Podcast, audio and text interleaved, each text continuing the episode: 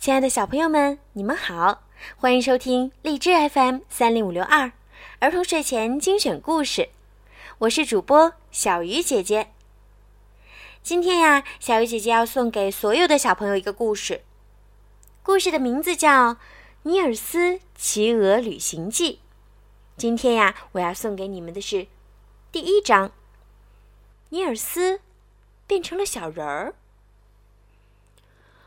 从前，有一个男孩叫尼尔斯，住在瑞典斯康奈省的一个小村庄里。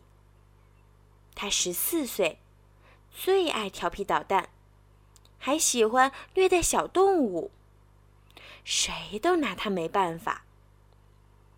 一个星期天的早晨，爸爸妈妈要到教堂去。临走时，爸爸拿出一本书。让尼尔斯念，可尼尔斯拿起书，没念几页，就睡着了。突然，尼尔斯被一阵响声惊醒了。他从镜子里看到，一个巴掌大的小精灵正聚精会神地朝着箱子里看。尼尔斯找来纱罩，一下子就把小精灵扣住了。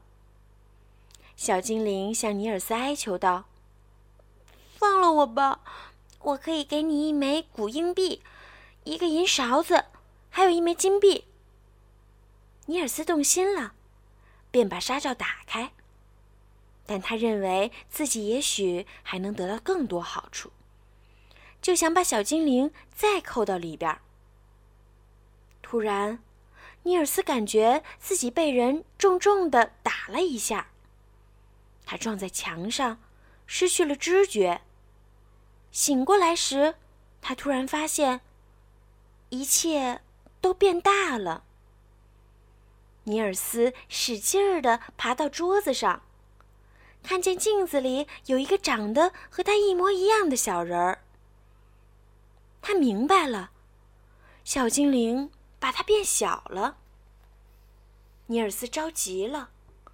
到处寻找小精灵，想求他把自己变回来。他来到院子里，院子里的动物就叫起来：“快看，欺负我们的尼尔斯变成小人了！”奇怪的是，尼尔斯居然能听懂他们的话。动物们不但不告诉尼尔斯小精灵的去处，还想趁机报复他。